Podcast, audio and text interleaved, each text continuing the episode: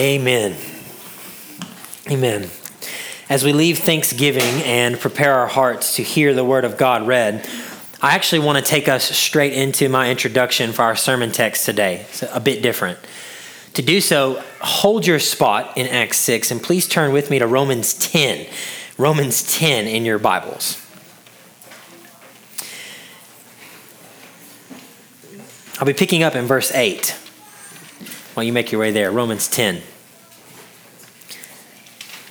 I'll start in verse 8 in just a moment uh, before we come to Acts 6 and 7 today.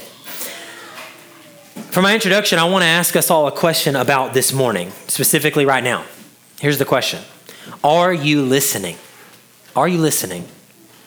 A father recently said to me that he finds himself instructing his child almost daily in the truth that God gave us two ears to hear and one mouth to speak. And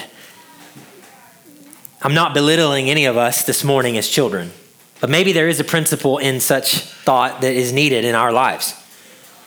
I know my own life, how often I struggle to hear God in the midst of so much noise.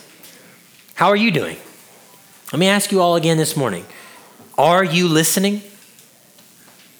Our song service so far has held out to us truths to believe and, and an invitation into God's presence for us to accept. How are you doing? Did you hear the truth? Accept the invitation? The truth is either you have, you haven't, or you're somewhere in between this morning. So maybe it's maybe not. Maybe not. And up to this point, you're a bit on autopilot here at RBC this morning. Maybe you have ears itching to hear, eyes eager to see, hearts longing to do, or bellies longing to do something else. Anything else, maybe. You wouldn't say it, but maybe this is your heart toward God's word. Anything else rather than hear the word of God, to hear it read, to hear it expounded. Maybe you're possibly distracted this morning. You may be there. If we're honest, it's easy to be there at times. It is. Or maybe not.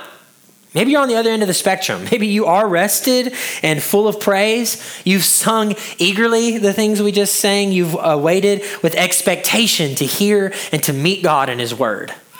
Some of us may be there. Let this introduction meet you where you are at. Let what I share next improve your present condition. Friends, we are not wasting time when we dedicate the next 45 minutes to an hour to let the Bible speak to us. And we need to believe that. Do you believe that this morning, church? Are you listening? Guest friends this morning, I, I don't presume to know your background. Maybe this is a first for you, uh, but I wager it's not. We likely have all found ourselves sitting in church before on this same spectrum. Am I listening? Am I eager to hear or am I struggling? This is what we call the Lord's Day as Christians, right? Sunday, a day of worship, a day to hear from God. Then there's the fact that this is a specific Sunday, isn't it? Easter. The expectations of Easter in our culture are still real and felt. So, preachers everywhere will fight harder this Sunday than most. Uh, maybe get up earlier, uh, do things bigger, preach with more passion. And I'm here to tell you, I'm not here to say at all that this is bad. I mean, in earnest, I, mean it. I am thankful with, that Easter Sunday means better attendance in American churches. But deaf attendance is equal to dead attendance, isn't it? Are you listening?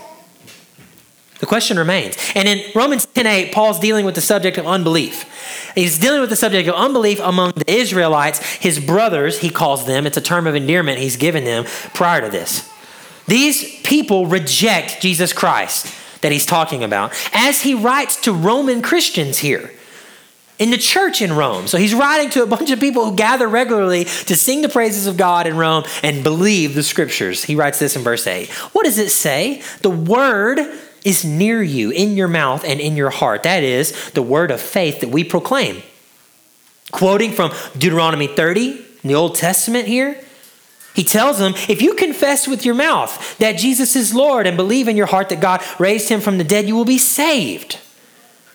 For with the heart one believes and is justified, and with the mouth one confesses and is saved. Scripture says everyone who believes in him will not be put to shame. So those who believe are reminded of how they believed. They confessed Jesus as Lord, trusted his resurrection for them. Paul continues, though, look again. For there is no distinction between Jew and Greek, for the same Lord is the Lord of all, bestowing his riches on all who call on him. For everyone who calls on the name of the Lord will be saved. The beautiful gospel brings unity to diversity and God's riches to his people. But how Paul asks next, right? He asks how. How, though? How does that happen? Remember the question this morning Are you listening? Verse 14 How then will they call on him in whom they have not believed? And how are they to believe in him of whom they have never heard? And how are they to hear without someone preaching? Okay, now we see something about listening forming right here in this text. We want to believe. We want our loved ones to believe. If we're on the cold, dead, I can't hear right now spectrum, we want to hear. We want to believe. And if we're eager to hear, then the, the promises explode for us. 15. And how are they to preach unless they are sent? As it is written, How beautiful are the feet of those who preach the good news. Every church preacher, every church member are sent peoples, right? If you are saved, you are sent, he says, or at least that's what God thinks. So now Paul concludes, and look at this. But they have not all obeyed the gospel, for Isaiah says, Lord, who has believed what he has heard from us? Stubborn unbelief continues. So faith comes from hearing and hearing through the word of Christ. Now he will go on, but we'll stop there this morning. And I want us to listen to that again for an introduction. Honestly, I kind of want to listen to it again and again and again. Faith comes from hearing. Faith comes from hearing. Faith comes from hearing. My introduction is intentionally long this morning. okay, it's not to bore you. I mean it, it's not to bore you, it's to invite you and myself to really hear something this morning in God's Word. Strictly hear in God's Word for a longer portion than usual during our preaching time. Because why? Because faith comes from hearing. Faith. It comes from hearing, right? Faith comes from, like, it, it, it's produced. Faith comes from hearing God. Faith assures us we are loved by God. Faith rids us of our anxiety. Faith excites us to witness. Faith purifies our sexual immoralities. Faith lifts our crushing weight of depressions. Faith challenges and convicts our depravity. Faith shows up and it comes from hearing. It comes from hearing. It comes from hearing. Again, I ask us this morning are we listening? listening for the words of Christ. When we hear scripture, we hear the words of Christ. You have heard the words of Christ who created the cosmos so far this morning. Today's text on this glorious Easter Lord's Day has sovereignly worked out in our planning to be two full chapters of the Bible. In other words, you get a lot of chance to listen directly from God here in a moment. In our modern translations, 75 verses, over 1,800 words, and in the English language, over 9,500 letters, all communicating God's word to you and me. If we read it thoughtfully and with focus, about 10 minutes of God speaking to us in His word. Faith comes from hearing. Remember that this morning. Pray now that God would grant you faith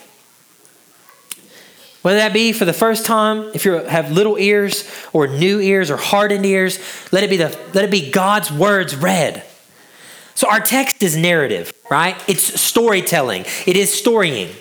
And after I read the text, I'll take just a moment to make sense of it in a systematic fashion. That is, I'll give you just a few points to hang your hat on, okay? To outline in your brain what is happening in this big idea. Preachers do that, right? Preachers help organize the word in the, in the hearer. That's what good preaching is, we're commanded to do. It's like a mini form of systematic theology, which is just a fancy word for saying putting it in order, right? But preachers don't give faith through the way that they systematize and build points out in sermons. Only God gives faith. The points help. Our text is also full of stories. It's full of stories from the Old Testament. And after I read the text, I will make some quick observations that will match up with those points. that you're hanging your hat on, right? And some of those will be based in what we call biblical theology. There'll, there'll be this rich story. It enriches and brings to life, helping us illustrate and apply what we do. Preachers do that, right? Good preachers don't just give points of the content, they also synthesize it, they make it applied. It's encouraging, right? But you know what they don't do through that process? Faith. They don't give faith. God gives faith, and He does it through His Word. Systematic theology is essential, okay? A preacher's outline is essential. Biblical theology is deeply enriching. Again, think of a preacher helping make sense, but listen to what David Jackman said. But those ways of preaching are not the way God wrote the Bible, and to let them govern the, govern the sermon rather than the text of Scripture as written is to end up speaking about the Bible rather than letting the Bible speak. He says one is the words of men, the other, the Word of God. And in our laps this morning on this Resurrection Sunday drops an opportunity to listen to God directly. Me not in the way. I'll try to get in the way and pray God gives you him more faith after. But for 10 minutes, me and you get to listen as heaven is open and it pours into this room and it accounts for us what does faithful living look like, even unto death. The faith you will encounter in the text of Acts 6 and 7 is the kind that can put steel in the spine of a wayward or struggling Christian, and it can also regenerate a dead person. It's that potent. And it's all right there. Let us agree this morning the Bible speaks. So find your way back to Acts 6 and 7 with me. And sit there. You know the page number in the black Bibles. Parents, encourage your child to listen to God's word read. Adults, let's do the same. Let's do the same. This is God's word. Thus saith the Lord. Acts 6 1. Now, in these days, when the disciples were increasing in number, a complaint by the Hellenists arose against the Hebrews because their widows were being neglected in the daily distribution. And the twelve summoned the full number of the disciples and said, It is not right that we should give up preaching the word of God to serve tables.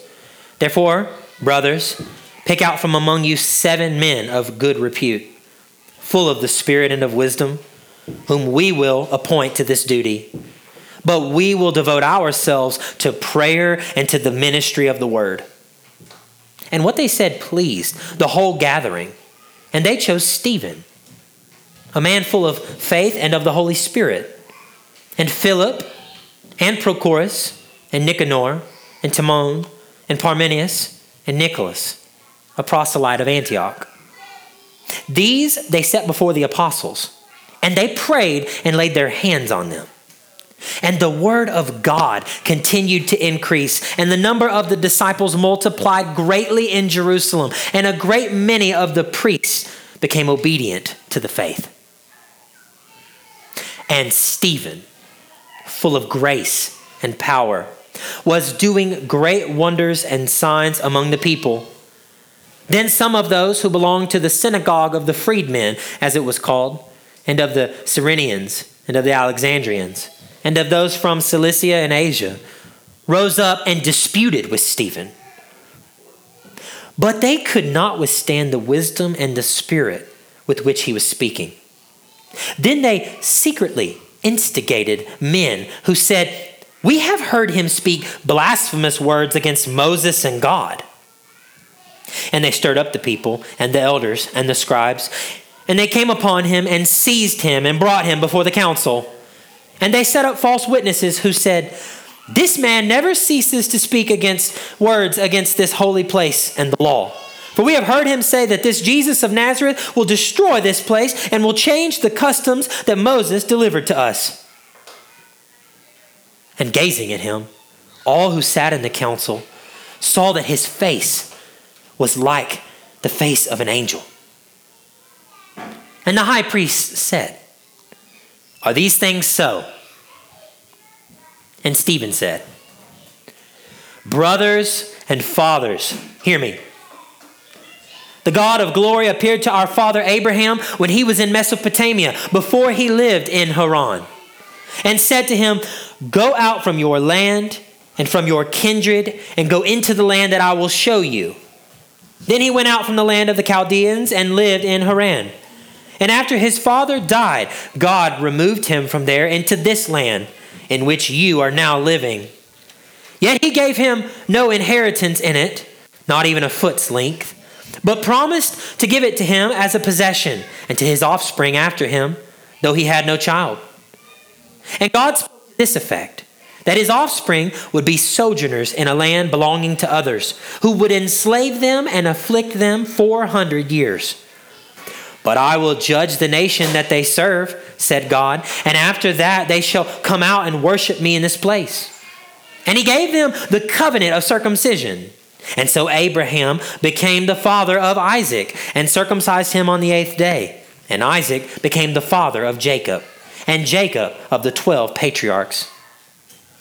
And the patriarchs, jealous of Joseph, sold him into Egypt. But God was with him and rescued him out of all his afflictions and gave him favor and wisdom before Pharaoh, king of Egypt, who made him ruler over Egypt and over all his household. Now, there was a famine throughout all Egypt and Canaan and great affliction, and our fathers could find no food. But when Jacob heard that there was grain in Egypt, he sent out our fathers on their first visit. And on the second visit, Joseph made himself known to his brothers, and Joseph's family became known to Pharaoh. And Joseph sent and summoned Jacob his father and all his kindred, 75 persons in all. And Jacob went down into Egypt, and he died, he and our fathers.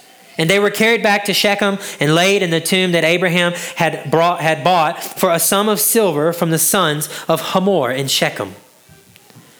But as the time of the promise drew near, which God had granted to Abraham, the people increased and multiplied in Egypt, until there arose over Egypt another king who did not know Joseph.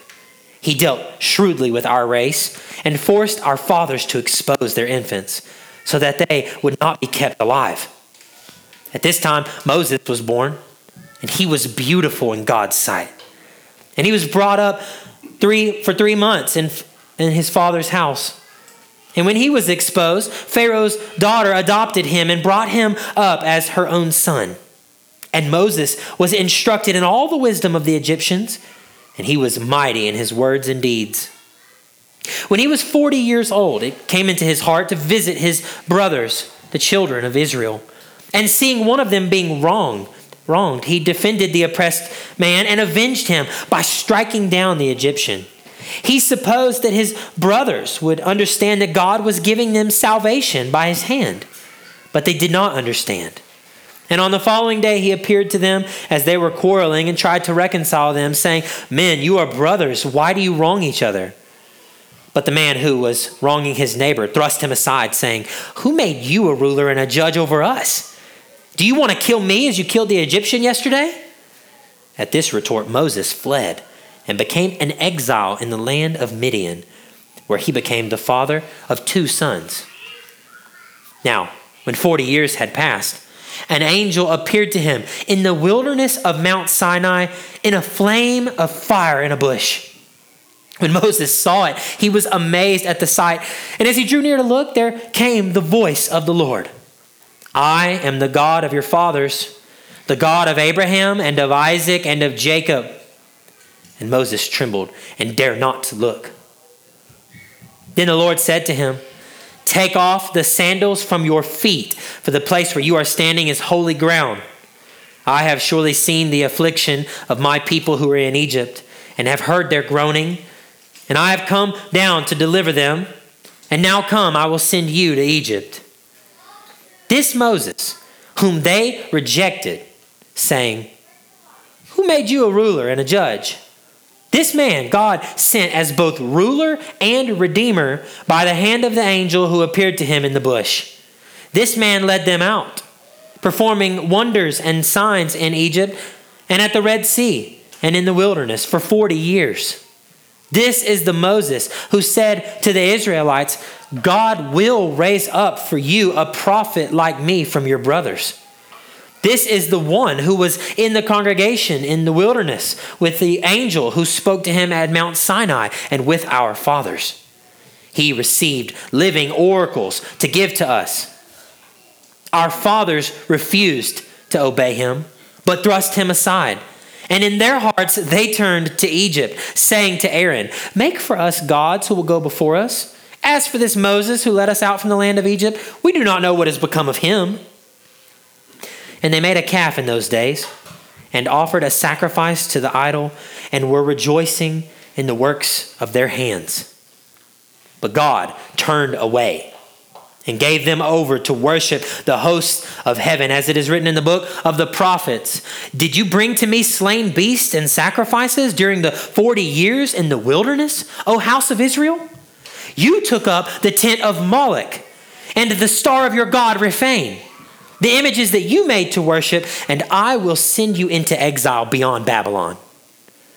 Our fathers had the tent of witness in the wilderness, just as he who spoke to Moses directly directed him to make it according to the pattern that he had seen. Our fathers, in turn, brought it in with Joshua when they dispossessed the nations that God drove out before our fathers.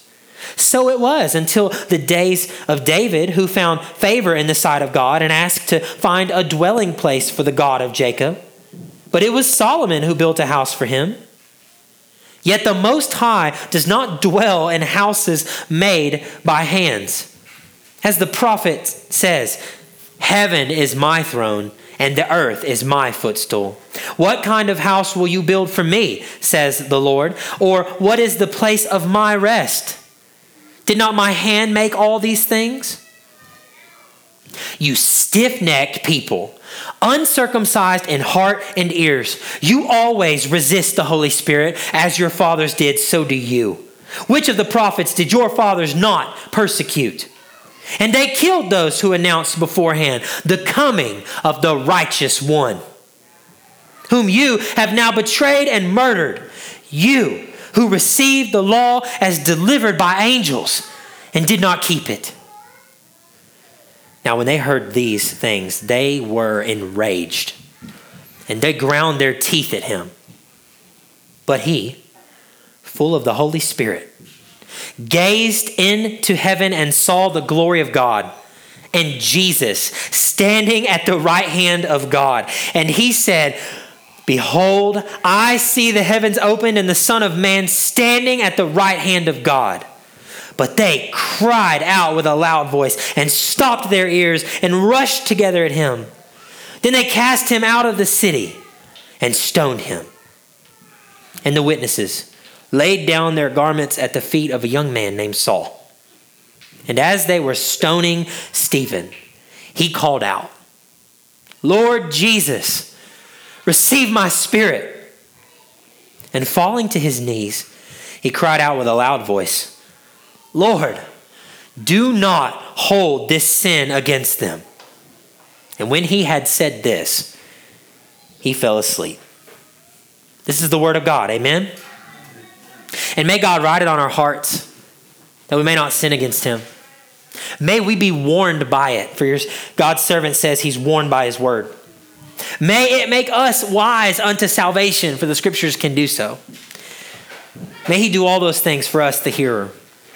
What do we make of a man like Stephen, willing to serve, willing to be seized, willing to speak, willing to be one who dies the death of a saint?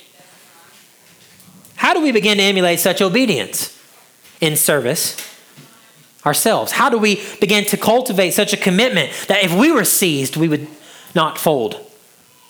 How do we have such conviction ourselves when speaking like this brother? And if God would call us to it, how do we have such faith that can endure the pelting of stones? Stephen was a mature man of God that we're going to put under the microscope for just 20 minutes. he was a servant, he was seized. He was a speaker. He was a saint. Let's talk about Stephen the servant. Back up to chapter 6. Look at verses 1 through 7. It shows us that Stephen, as a man, was a leader and a part of a team of appointed servants in the church there in Jerusalem.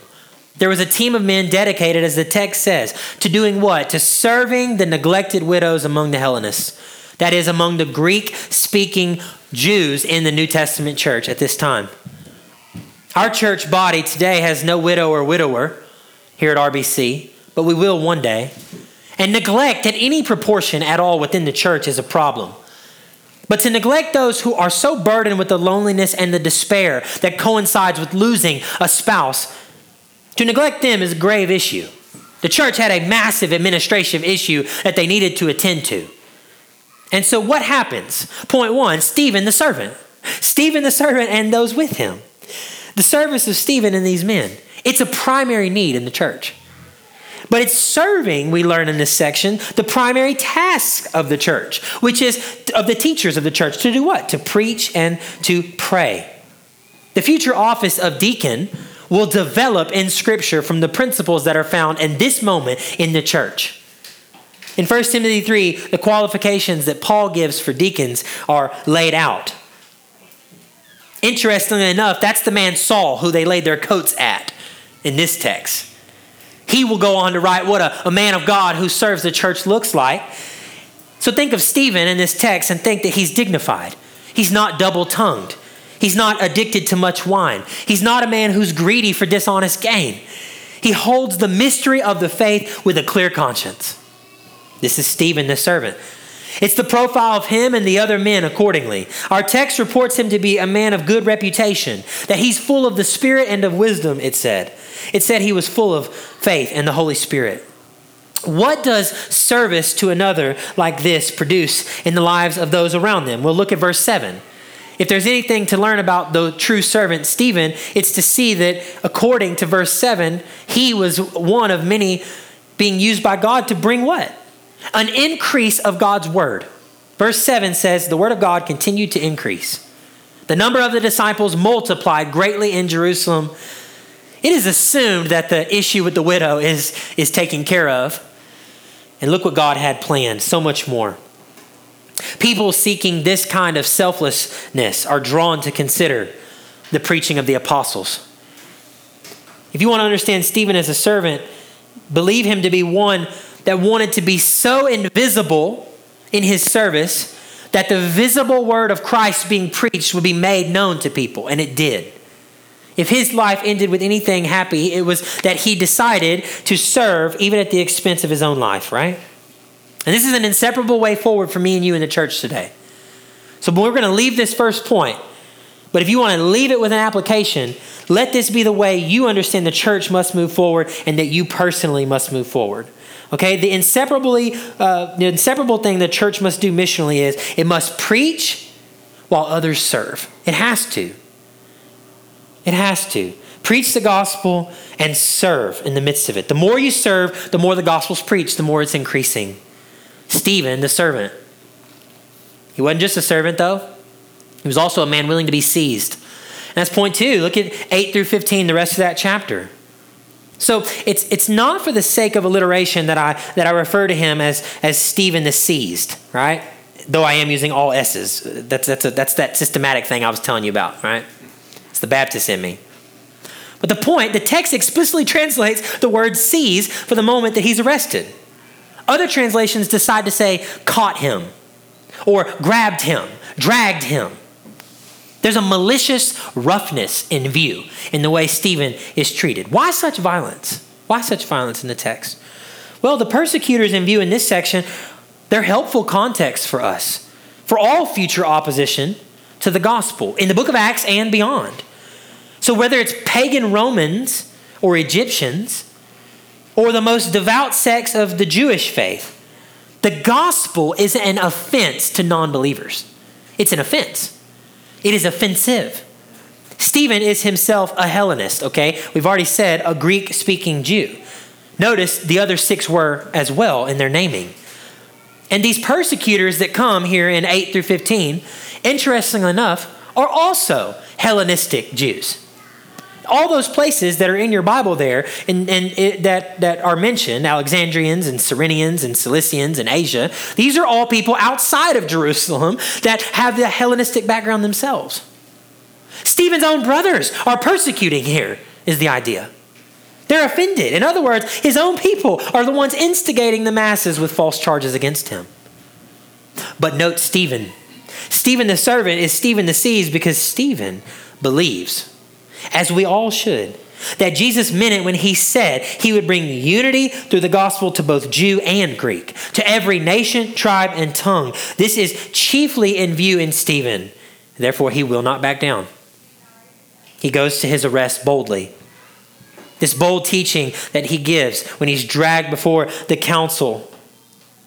He faces the most serious charges a Jew could face in those days. These men know it, he knows it.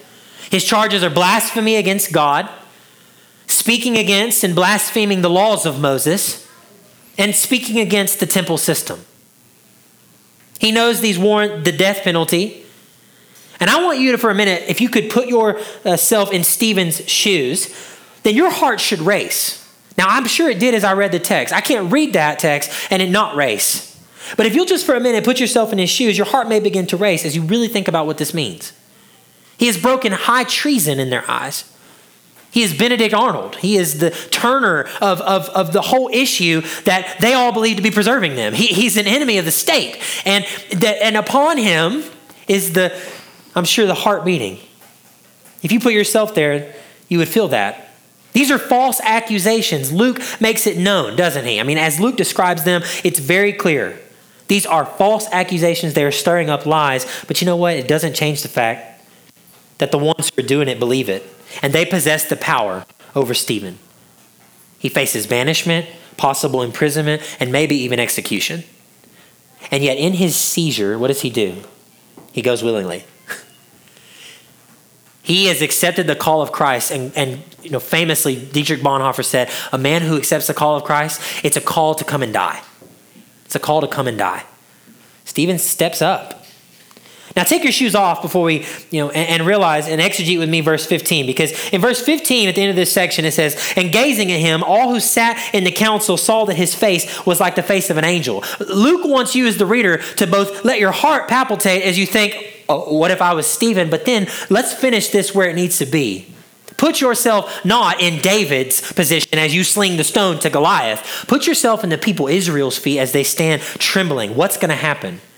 Because when they look at Stephen, his accusers, and those witnessing, what did they see? They see the face of an angel. This is not trite language. We treat angels tritely, little babies that shoot things, you know, and like they look cute on statues. This is not trite. This is severity. Stephen's peace in this moment, his hope in this moment, his trust in God in this moment is severe. It's severe. It glows like the face of Moses, who was hidden in the cleft of the rock and only saw the backside of God's glory. Stephen is standing in the face of persecutors with potential death, and he seems unscathed. What is the explanation for this? Well, there's really no application needed. The text shows us such a peace in God results in speech, right? So it's like, how do we understand one who stands there before the face of death and looks like an angel? Keep reading, right? Keep reading because the text goes on and it shows us Stephen the speaker. So we've seen Stephen the servant. We understand Stephen the seized, but look at this speaker. The speech of Stephen stands alone, doesn't it? In power and in authority and in clarity and in beauty. Just read it again and again and again, and it'll serve your soul. Remember, are you listening? Remember that question at the beginning of our sermon? It is the longest sermon, the longest speech recorded in Acts, is right here in, in chapter 7. And we will be aided to see some parts of it quickly. So, first, Stephen's defense includes a short invitation first. Look at verse 1 there. What emerges as, as new in the book of Acts here as we study his words is that Stephen's teaching, it begins to excel Peter and the apostles in this moment. Okay? In this speech, we begin to see God's gospel plan to reach the nations beyond Jerusalem. It, it is not that the apostles have missed anything, but that God is sovereignly using this Greek speaking Jew to stand up and say from a Greek speaking portion of the first church, to, he's trying to get him to, he's using him to do what? To show his heart for the nations. So this invitation, which is tiny, this is, the, this is the tiniest section, right? It's an honest one though.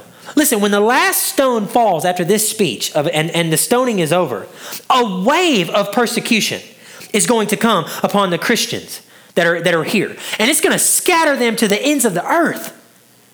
Where they're going to go and they're going to preach the gospel. They're going to go and hold out the same invitation that Stephen does. God has always loved and called the sinner, not the righteous. That's what they're going to go share and preach.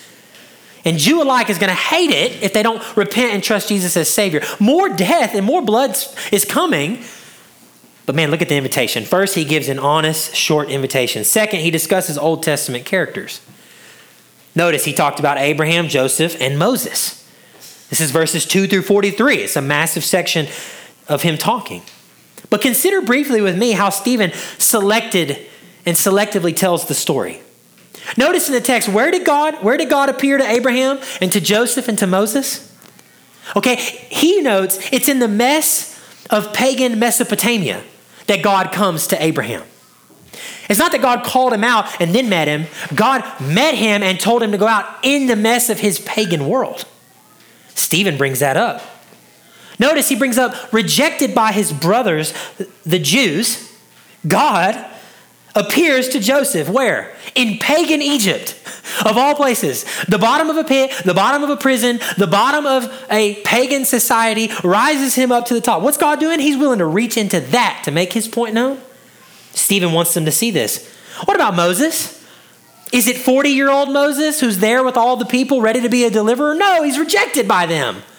And it's only out there in the wilderness, in the wilderness where the fiery bush appears, that God makes himself known. Stephen is saying this for a reason. Look at all of the places where you thought God would meet, and here was God, and here were you. Right? So listen to the one who comes. He is selective. What about this? How did the people of God treat the prophets? How did they treat Joseph and Moses? He says here they were jealous of Joseph, so therefore they sold him into slavery. On multiple accounts in the section on Moses, he shows the rejection of Moses by the Hebrews in Egypt. And even after the miracle of the Exodus, what does he pick up on? He picks up on the story where Moses is beholding God's finger writing the Ten Commandments. And where are God's people? Rejecting him. Lusting after Egypt. They want that. Give us those gods. Don't give us Moses. We don't know anything about this Moses. What's Stephen doing? He's selective here.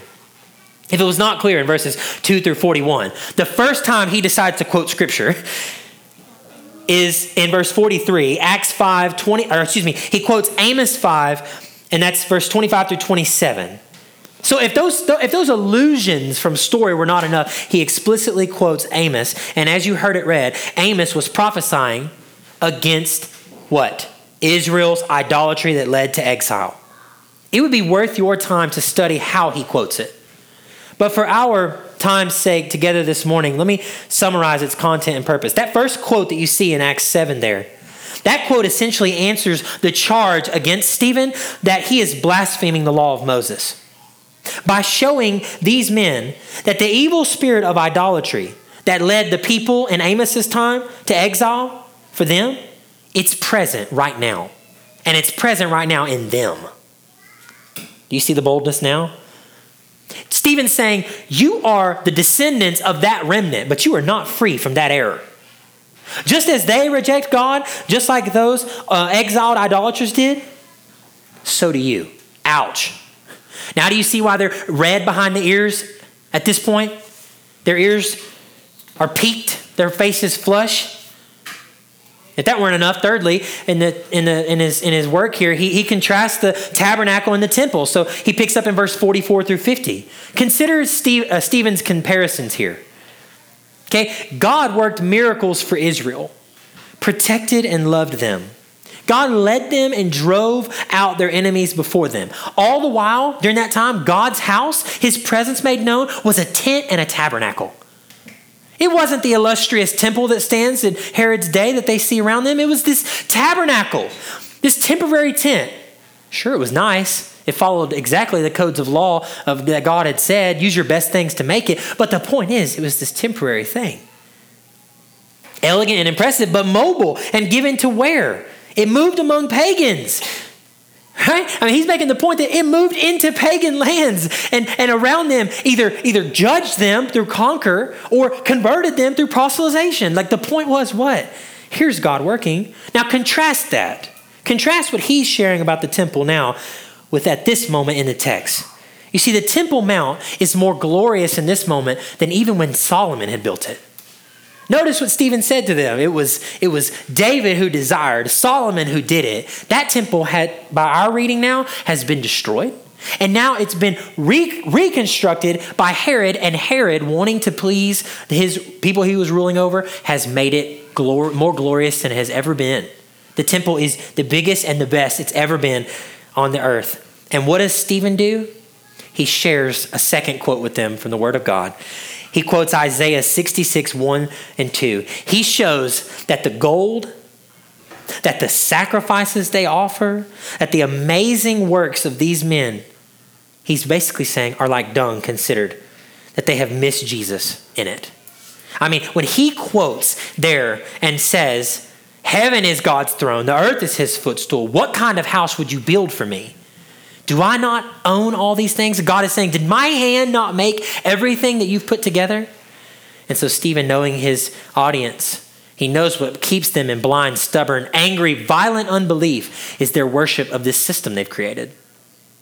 Their ability to attain God, right? To get to Him because they offer these sacrifices and they do these things. Fourth and finally, he gives an exhortation to the leaders in 51 and 53. It's worth reading again now that we've pointed out these things to see the conclusion again. Now he tells them, You stiff necked people, uncircumcised in heart. Sound like Abraham? and ears. You always resist the Holy Spirit. As your fathers did, so do you. Which of the prophets did your fathers not persecute?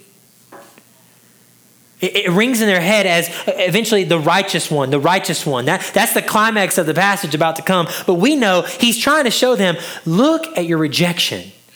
God was raising up Joseph. You rejected him. God was raising up Moses. You rejected him. God was raising up Amos. He points your idolatry out. God gave you Isaiah. Isaiah said, You'd worship me through these false things and you call it faith. And you've rejected it all. He keeps going. Are they killed and they killed those who announced beforehand the coming of the righteous one. Who is the righteous one in the text? Notice, Stephen never even meant, there's this difference in Peter, who's all about Jesus, explicitly answering, right? And this is Stephen now, never mentioning Jesus' name, but calling him the righteous one. It's significant. He has held back while also not holding back, right? But he's held back the reality of they have missed one thing. They've missed one thing. One person, one God man, one who came and fulfilled all of the things that they reject. And if it wasn't, it's not just they killed him, they killed those who announced beforehand. You've betrayed, you've murdered. Stephen is playing now. Your fathers killed all those who have come before Jesus, making you ready for him. And just like them, you killed the righteous one. Now, one with the face of an angel is delivering the truth to them. And he's doing it even unto death. Look at our last point as we close Stephen the saint. Stephen the saint is stoned to death in this passage. We've got that clearly. And at the, and, and it is at this point that Luke introduces us to Saul. Okay, the, the murderer, uh, Saul, approves of his death. So the stoning is simple. They, they're so angry, they rush at him. You know, when children don't like to hear what, what they want to hear, they, they cover their ears like this, right? They stop their ears and they don't want to hear it. That's what these men do. With the opportunity to believe, they reject it. They stop their ears and they rush at Stephen and they drag him out and they stone him outside the city. They pick up stones and one at a time they hit him and they hit him until eventually he died. Now, I don't know if Saul is too young to participate or if he's still a student at this point. The commentators disagree. But the point is, he was there, and if he could have cast a stone, he would have. But instead, he served them because you can't throw stones with jackets on, right? So, to ensure that they can get the greatest velocity with the greatest rage that they have, they shuck their coats off and they throw them at the feet of this Pharisee, this young one named Saul. And Luke is trying to chronolog- introduce to us one that God will use. Uh, so he introduces him here. But we then see that all this results for our story to see Stephen's a saint.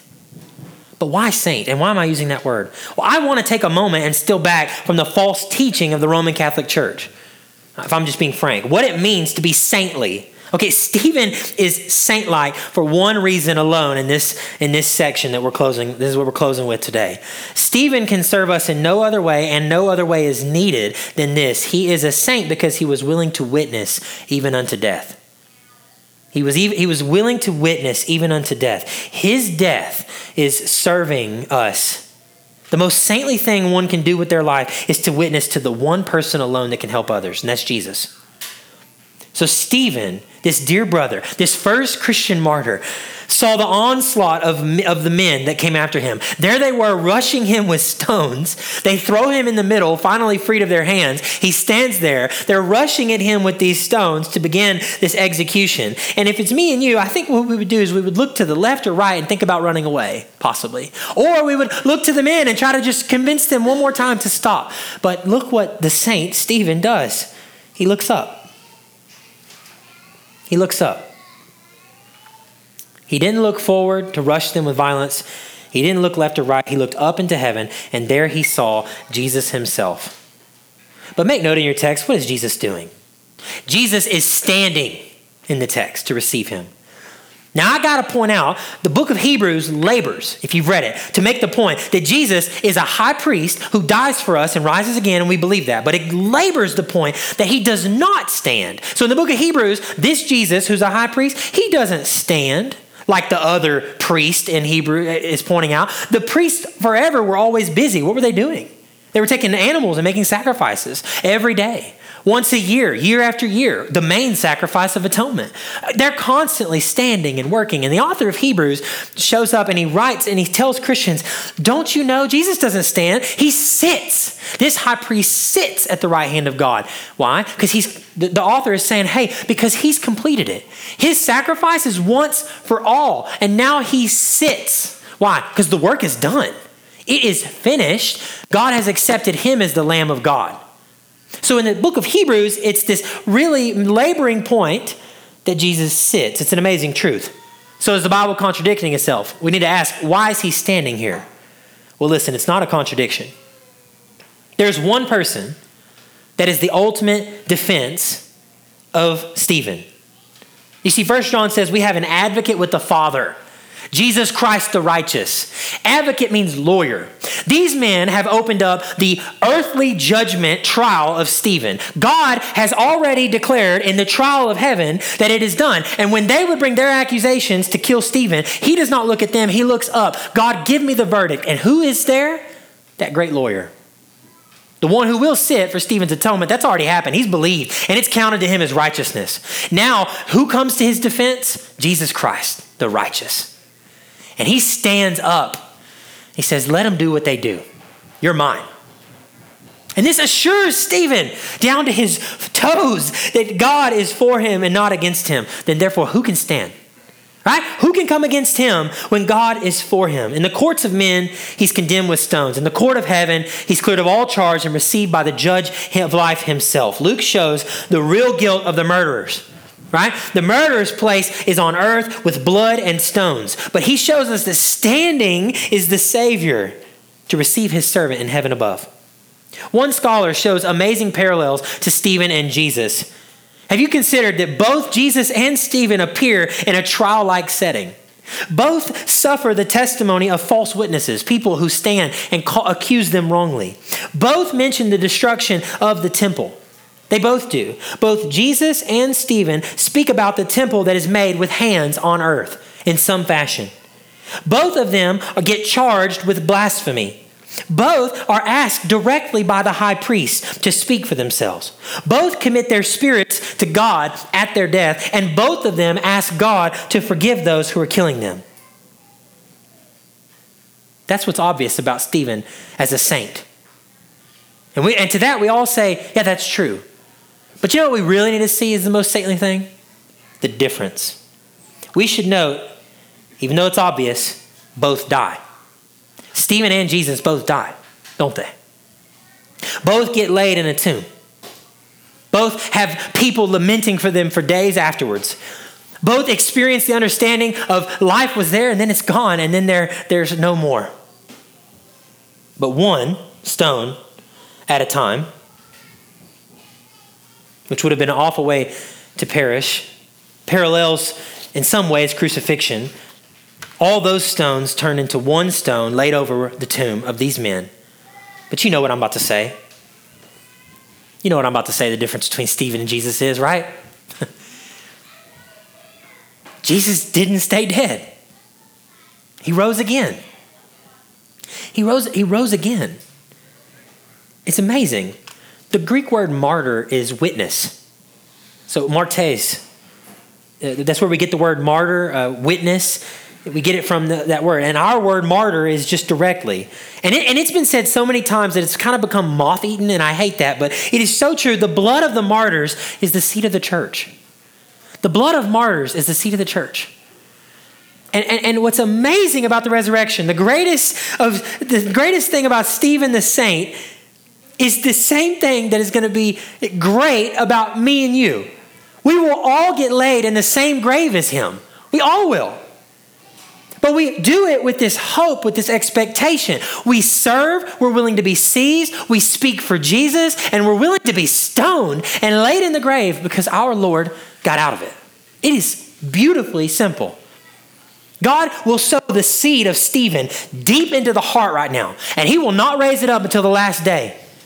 And in the meantime, he will allow that seed as it dies into itself and becomes an example. He will allow that to glorify his name in an incredible way. Men that see through their own gritted teeth coats laid at their feet and watch a man bleed his last, offer forgiveness, will come to know Christ. I mean, God will in turn do much more, won't he? Man, death swallows Stephen. It's in an honorable way, it's in a respectable way, it's in a bold and courageous way. He is a glorious example to us of how to meet death, but he still meets it. And he doesn't beat it, and Jesus does. The good news of this text, the great saintly example of Stephen, gets our eyes to heaven to behold the reason for the celebration today. You know, it's well with the soul of believers because Jesus Christ, the greatest martyr, the greater Stephen, he has truly witnessed for us in heaven. He is our advocate, He is our lawyer. He has taken our sins upon him.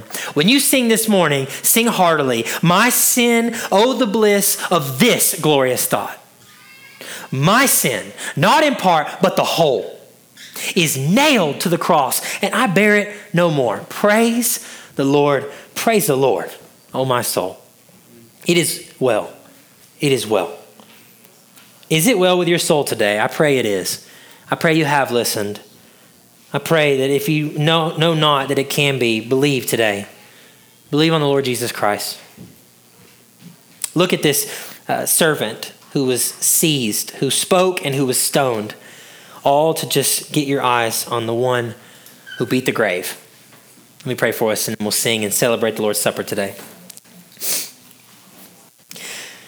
You rose, Jesus, and we're sorry that we're so fickle that we need reminders about it. But we're thankful for them, God. Father, it seems like every day when the sun goes into its grave and it gets up the next morning, we're supposed to be, we're being told over and over again, like a strong man that runs the circuit, like the bride, uh, the bridegroom who comes out after his wedding night. Jesus, you will crack the dawn again. You are risen and you will come back. Indeed, we can sing that it is well with our soul. So, God, if every sea billow and everything that would ever try to steal our faith, if it, anything that would come upon us, help us to see that you're the author who made the waves, that you hold us steady. It is your ways that bring us nigh. You bring us to the shore. Even through great trial and suffering and difficulty, God, we can say it as well. Let us, let us sit with, uh, with you, Jesus, in hope. Let us see you standing in our defense when we fail. God, help us to be like Stephen and help us to be a people that the more stones that fill our body, the more our lives are, are reminded of the great love with which you loved us. God, it's amazing that you could transform such pain into such glory. We're here today asking you to do it again. Do it with us here and respond. Do it for this week. Do it as we go. We love you, Jesus, and we thank you that you first loved us in this way. Help us to sing to one another now these psalms and hymns and these spiritual songs. Help us to do it in obedience to you. We pray in Jesus' name. Amen.